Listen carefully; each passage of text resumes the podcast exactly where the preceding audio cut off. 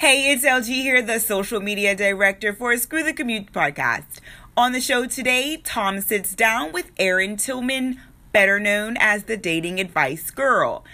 She is an inclusive dating empowerment coach, author, speaker, and media personality based in Los Angeles.